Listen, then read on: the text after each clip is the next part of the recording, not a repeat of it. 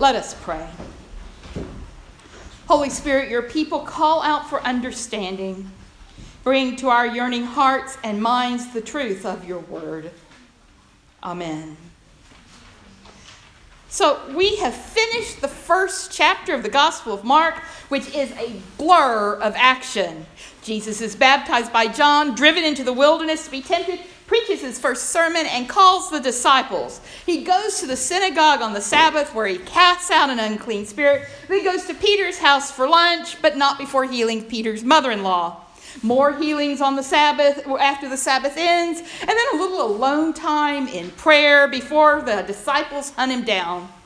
Now off to the surrounding towns and villages in Galilee to continue to preach the good news. And all along the way, he is pushing people's buttons. Right now, mostly scribes and Pharisees, religious types, by healing on the Sabbath and touching the unclean. But just wait, it'll get worse. Today, Jesus has returned home to Capernaum from his preaching tour, and he keeps right on pu- pushing people's buttons, taking risk for the sake of the kingdom of God. The risky theme that runs throughout today's readings concerns sin, forgiveness, and healing, and the relationship between or among the three of them. We start with a physical healing and then consider other less visible forms of healing and how sin and forgiveness are involved. As I told the children, we get to start with one of my favorite stories in all the Gospels.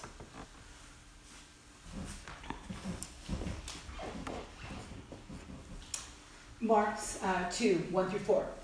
When he returned to Capernaum after some days, it was reported that he was at home. So many gathered around that there was no longer room for them, not even in front of the door. And he was speaking the word to them. Then some people came, bringing to him a paralyzed man, carried by four of them.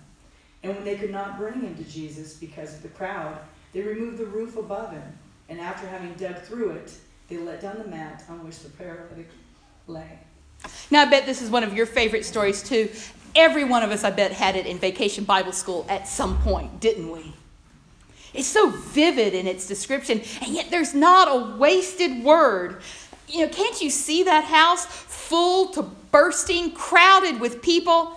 It's hot, and everybody is straining to hear everything Jesus says as he speaks God's word to them. Again, Mark doesn't tell us what the sermon is, you know that it's like nothing they've ever heard before. More than his teaching, though, Jesus is becoming known for his healing. So here come four men carrying a litter bearing a paralyzed man, and they can't get in the door because of the crowd. Have you ever wondered about that? Dustin's face painted that picture, didn't it? I mean, the crowd knows Jesus heals, and here's this man who obviously needs healing. Even if they have no compassion for this poor man, they should at least be curious to see how Jesus heals him. That's what they've come to see. But they don't make a way for him and his friends. Makes me wonder about us. I mean, what barriers do we, consciously or unconsciously, put in the way of people reaching Jesus? Up here on the board is a picture of my home church in Houston, one when I was a layperson in the pews. It was built in the 1930s and it is modeled on European Gothic cathedrals. Can you tell? It's pretty grand. And some rich and important people have gone to church there. My parents had stopped attending church regularly when I was a member there, and I kept inviting them to join me. But my mother would not. She insisted that she had nothing nice enough to wear to go be with all those rich folk. I never could convince her that there were all kinds of people there, people like her and her daughter. And believe me, I didn't dress any better then than I do now. I could never convince her to come. The grandeur of the edifice was a barrier for her that I never could overcome.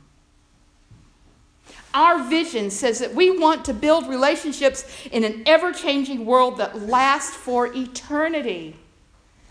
it is worth having a conversation about what we might be doing to stand in the way, intentionally or unintentionally, of folks trying to reach Jesus. Again in Mark. When Jesus saw their faith, he said to the paralytic, Son, your sins are forgiven. Now some of the scribes were sitting there, questioning their hearts. Why does this fellow speak in this way? It is blasphemy. Who can forgive sins but God alone? At once Jesus perceived in his spirit that they were discussing these questions among themselves. And he said to them, Why do you raise these questions in your hearts? Which is easier to say to the paralytic, Your sins are forgiven? Or to say, Stand up, take your mat and walk? But so that you may know that the Son of Man has authority on earth to forgive sins, he said to the paralytic, I say to you, stand up, take your mat, and go to your home. And he stood up and immediately took the mat and went, went out before all of them, so that they were all amazed and glorified God, saying, We have never seen anything like this. So these friends trust that Jesus can help this man so much so that they literally dig through the roof to get to him. Now, sin and illness in Jesus' day were directly correlated. In other words, if you were sick, that must mean you had sinned and God was punishing you. In this man's case, in their understanding, his sins had literally paralyzed him. And truth be told, there can be a relationship between sin and illness, though perhaps not always like we think there is. Karen Black is a preaching professor, and she shares her story in a sermon. Girl Scout troops and Brownie troops from all over town gathered every summer for camp at this lake. We took swimming lessons and got our swimming badges. Little did we know that the lake we swam in collected the runoff from a toxic waste dump. My own disability, that was a result of this toxic exposure, manifests itself in what I call spells, which means I lose all muscle tone and basically become paralyzed. I can hear and feel, but I can't move. I can't open my eyes or speak. Recently, I had a spell in a grocery store, and there I was, sitting in a puddle of milk unable to move, and fearful that I would fall over and hit my head on the floor. And I heard two women talking. One said to the other, There, but for the grace of God, go I. Okay, what kind of person doesn't at least check on the person sitting in the puddle of milk in the middle of the grocery store? Or go find help from someone else? was the assumption that this woman was so drunk or high that she had literally collapsed in the aisle? Can you see how the two women talking made the same assumption that people in Jesus' day made about who caused this woman's problems? Namely, her. But Jesus, on seeing the determination of their friends and their faith, says something expected.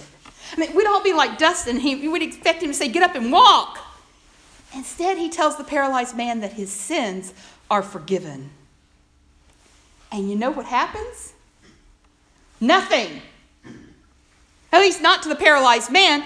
He's still on his mat, unable to walk. Jesus does a couple of remarkable things in this encounter, things that we need to hear over and over because we forget. First, he uncouples the connection between sin and illness. Okay, some illnesses, like Kathy Black's, are related to sin, our own or someone else's, but not all. And trying to figure out who sinned, this man or his parents, to paraphrase the Gospel of John, is not helpful to the sick person, to this paralyzed man in particular. And I, I, have, I have her permission to do this. Loretta, would you stand up and walk for us? Just a little bit down the aisle here. You notice she's limping, right? Why are you limping, Loretta? I'm going to have knee replacement. Next week, right? She, her knee is going to be replaced next week. I know some of you have had knee replacements. You know what she feels like right now. But last week, she was here, and for communion, we said those words that we say every month Your sins are forgiven. You tell me my sins are forgiven. We say, Glory to God. Loretta is forgiven. And her knee still hurts. Am I right? You can be forgiven of your sins and need physical healing. We do all kinds of harm when we forget that. A woman was going in for a biopsy for breast cancer, and her church family came and they gathered around her. They laid hands on her, they prayed for her, they anointed her with healing oil, and they went off confident that the biopsy would come back so clear. And it didn't. It came back that she had cancer. And those good church going folks have the audacity to say that her faith must have been weak because God had not healed her. The woman doubted her faith, and her faith community doubted her, which probably didn't help in her fight with cancer. The second important thing Jesus does is to see beyond the man's physical needs and into his soul. I'm sure I've told you this story before, but some of you are new, and it's my favorite one, so you get to hear it again. Tony Campolo is an internationally known evangelist who's invited to speak at many places, and he had been invited to come to this church and deliver this sermon one uh, Sunday night. And he was told that their tradition uh, on this particular Sunday was to offer healing prayers to anyone who wanted healing after the service. Would he like to participate? And he said, sure. It wasn't necessarily something he felt was his spiritual gift, but he would be glad to, to sit with people, pray with them for healing. And this one man had come up, and, and he spent quite a bit of time with every person. This man had advanced cancer. He prayed with him, his wife was with him.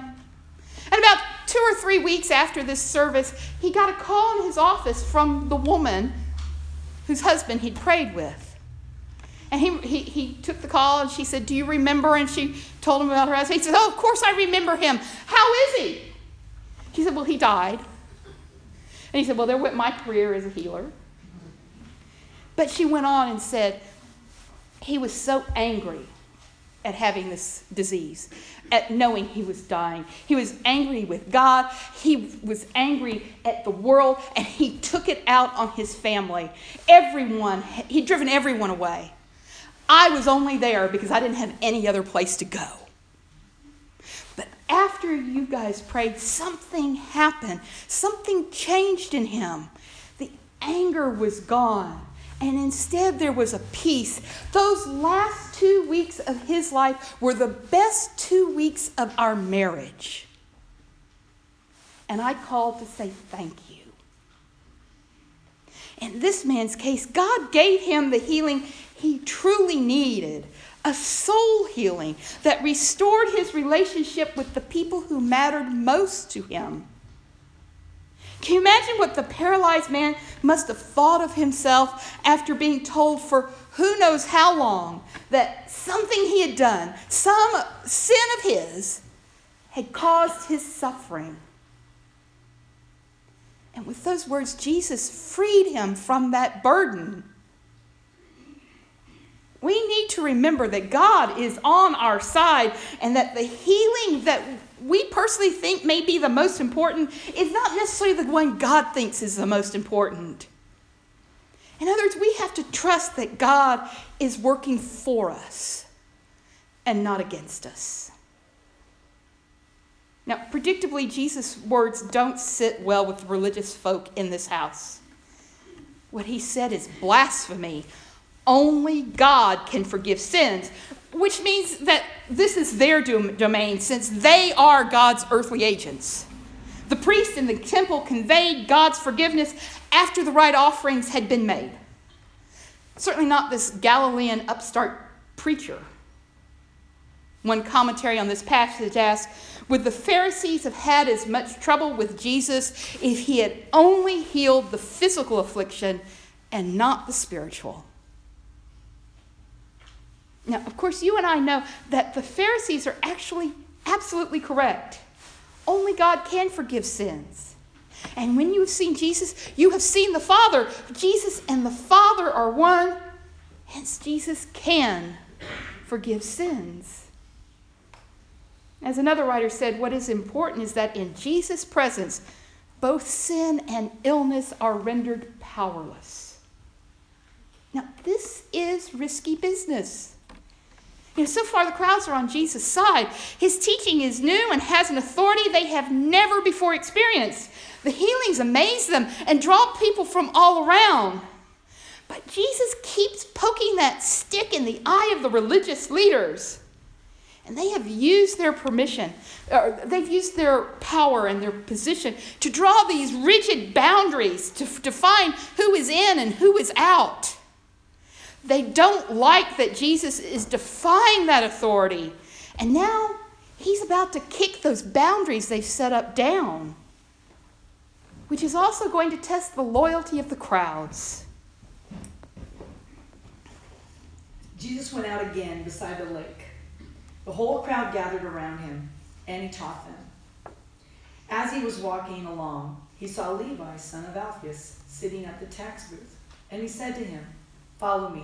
And he got up and followed him. And as he sat at dinner in Levi's house, many tax collectors and sinners were also sitting with Jesus and his disciples, for there were many who followed him. When the scribes of the Pharisees saw that he was eating with sinners and tax collectors, they said to his disciples, Why does he eat with tax collectors and sinners? When Jesus heard this, he said to them, Those who are well have no need of a physician but those who are sick. I have come not to call on the righteous, but sinners. So, just a reminder of why tax collectors are so hated that they're their own special kind of sinner in Jesus' day. Remember, this area, Palestine, is under occupation by Rome. And Rome has recruited collaborators from amongst the Jewish people to be the, the, their uh, boots on the ground and to collect taxes. Now, what the Romans say to the tax collector is every quarter or every month, whatever they decide, you owe us X amount of money.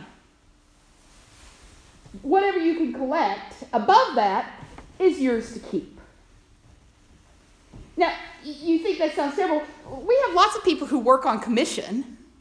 Whatever they sell, they make money off of. This is kind of the same principle. The increase, uh, the price is increased so that they have a living. This is often their only source of income. But like any system, it is ripe for abuse. And tax collectors got rich from the extortion of the people. Moreover, they were collaborators. They were viewed as traitors cooperating with the hated occupation. So the thought that Jesus calls a tax collector to be one of his disciples is beyond scandalous. Think of the level of uproar that Colin Kaepernick engenders with his protests. So much that I don't even have to explain what he did or why he's so controversial. You know. Jesus doesn't just forgive sins, which is already blasphemous, he identifies with sinners and chooses one of the most blatant, obvious ones to be his disciple. And this is risky because now even those crowds that have been so amazed may start looking at Jesus and wondering about him. And then Jesus compounds this risky behavior by going to dinner at Levi's, who's also known as Matthew, to his house. Now, there's no surprise that the scribes and Pharisees take notice and get upset, and they complain to the disciples. Again, it centers around who is clean and unclean. Tax collectors were unclean, they were not even allowed to attend the synagogue. And yet here they are eating with the hot new rabbi. Now, this is almost like parking lot conversations. You know, those unofficial meetings that occur after the meeting ends. But you can't get anything by Jesus. He tells them those who are well don't need a doctor, but those who are sick. I've come not to call the righteous to repentance, but the sinners. You know, on the surface, this should have made the Pharisees feel better because obviously they're righteous. They don't need a doctor. But I seriously doubt that it did. See, these religious leaders think they have all the answers, that they are God's gatekeepers. They're defining who is clean and who is not. They can point to the Torah, to the law, and find justification for their rules. They can draw on their understanding of the prophets and believe that God has punished them in the past with this defeat and exile because they did not adhere faithfully to the law. And they still can totally miss the point. Isaiah, why do we fast, but you do not see? Why humble ourselves, but you do not notice? Look, you serve your own interest on your fast day and oppress all your workers. Look, you fast only to quarrel and to fight and to strike with a wicked fist. Such fasting as you do today will not make your voice heard on high. Is such the fast that I choose, a day to humble oneself? Is it to bow down the head like a bulrush and to lie in sackcloth and ashes? Will you call this a fast, a day acceptable to the Lord? Is not this the fast that I choose? To loose the bonds of injustice, to undo the thongs of the yoke, to let the oppressed go free, and to break every yoke? As Jesus will later say, the two great commandments are to love God with all your heart, mind, soul, and strength, and your neighbor as yourself. All the law hangs on those two commandments. But the Pharisees have made it about everything else but love and they are the arbiters of what is acceptable or not. Jesus risked their enmity by kicking down the barriers that they have erected to God. Jesus shows that God reaches out to us, doesn't wait for us to reach out to God. And in Jesus, God looses the bonds of injustice, breaks the yoke, and sets the oppressed free. And does it in the simplest ways like sitting at the same table and eating with them. And when I say before communion that the table belongs to God and all whom God invites, which is everyone, I'm just doing what Jesus did when he sat at Levi's table. Christians can still act like Pharisees and try to decide for God who can be part of God's kingdom and who isn't. I got two short examples from my time in England. Up the hill from the church that I served was a Brethren church. And if you don't know who the Brethren are, they are our spiritual forefathers. They were the pilgrims. And a woman had started attending the Brethren church. And it came the Sunday when they were going to have communion. And she was told that she had to leave because she was not a brethren and could not share in communion with them. And couldn't even just sit in the pew. She had to leave. So she did. She came down the hill to our church, and we served her communion. I got a phone call one night from a man, never heard from him before, who wanted to tell me that he had proposed to his girlfriend and they wanted to get married. I said, That sounds lovely. And he said, Would you be able to marry us? I said, Sure. If that's your desire, you have to come for me to me. We'll have to have some counseling sessions, all that. He said, that, That's fine. And he says, But I have to tell you something. I said, Okay. He says, Both of us have been divorced. I said, Oh, we're Methodists. We don't care about that. the Anglicans, you see, did. You could not be remarried in the church if you had been divorced in the Anglican church, perhaps to this day. And he said, he pulled the uh, phone away from his ear and he said, Honey, honey, she says we can get married there. he was so excited, so happy. She had several children from a previous marriage. I think to this day they are one of the strongest families in that church because I said yes. I bet you can think of some examples closer to home. Notice the connection between sin, forgiveness, and health again. This is what the old spiritual, there is a balm in Gilead, describes as the sin sick soul. You know, but Jesus doesn't preach hellfire and brimstone to the tax collectors. He he shows them that they matter, that God cares about them, that the kingdom of God has drawn near to them too, not just to the righteous. Telling them they have a place in God's kingdom as well. So I woke up on Wednesday morning from a dream about this sermon, and one of the ways that our culture is sin sick. When you meet someone, Lori, come over here. Uh, when you meet someone, what do you do? I go up and say, Yeah. Hi, I'm Allison. Hi, nice to meet you. I'm Lori. What do you do, Lori? Everything. No. Isn't that the first thing we do after we say hi and get their name and say, So what do you do?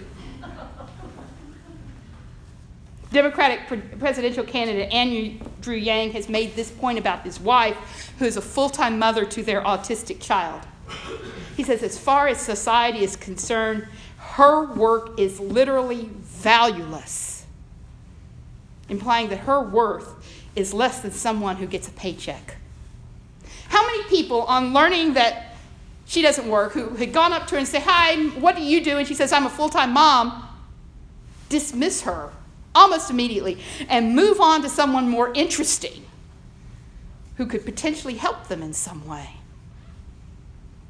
We have this preoccupation that you are not worth something unless you are doing something. There's a man who had been diagnosed with ALS, Lou Gehrig's disease. It will rapidly rob you of motion and eventually life. And he had gotten to the point where he was unable to function. He was in a wheelchair. He could still talk, but he had waited too long to put into effect the plan he had had to commit suicide before he was helpless. So he asked his wife to do it, to help him die, because he was worth nothing now. And she said, I don't know why you have this disease. I don't know what God has planned for you, but I am not going to help you kill yourself. I am not going to take the life God gave you. Made him furious. But he literally was powerless to do anything about it. He didn't live much longer, and every day he grew weaker, less and less able to do anything. Shortly before his death, he had a heart to heart conversation with his wife and said, I'm so glad that you did not listen to me. Because these last weeks and months, I've learned to be, to understand that I don't have to do anything to be worthy of God's love, to be a child of God, to enjoy the sunsets, to love you. And that's the most important thing of all. That's our sin sickness, is, focusing, doing all the time. And I'm as guilty of it as the next one. The Pharisees missed the irony in Jesus' answer. They thought they were the righteous who didn't need a doctor, but they were as much a sinner as the tax collectors. And that goes for us too. And I see the church not as a sanctuary for saints but as a hospital for sinners, even those who may not realize that Jesus was talking to them. Now, John's disciples and the Pharisees were fasting, and people came and said to him, Why did John's disciples and the disciples of the Pharisees fast, but your disciples do not fast? Jesus said to them, The wedding guests cannot fast while the bridegroom is with them, can they? As long as they have the bridegroom with them, they cannot fast. The days will come when the bridegroom is taken away from them, and then they will fast on that day. No one sews a piece of unshrunk cloth on an old cloak. Otherwise, the patch pulls away from it, the new from the old, and a worse tear is made. And no one puts new wine into old wineskins. Otherwise, the wine will burst the skins, and the wine is lost, and so are the skins. But one puts new wine into fresh wineskins. The kingdom of God drew near in Jesus, but it is not yet complete. The world is still not so nice and neat as we pray it will be. We keep praying that God's will be done on earth as it is in heaven. But Jesus is still present with us in the Holy Spirit, and God is at work in our world, creating and doing new things. these new things are often so uh, just continuations of what Jesus is doing in these passages we've read today, healing our deepest wounds, showing us the fast that God chooses and how to practice it, kicking down the barriers that have been erected that try to control access to God's grace. We are drinking from the new wineskin, wearing the new cloak. And it's just as risky today as it was for Jesus. Sometimes it gets messy when we want it to all be simple and neat. But that doesn't mean we stop trying, that we don't practice the fast that God desires to loose the bonds and set people free from what oppresses them.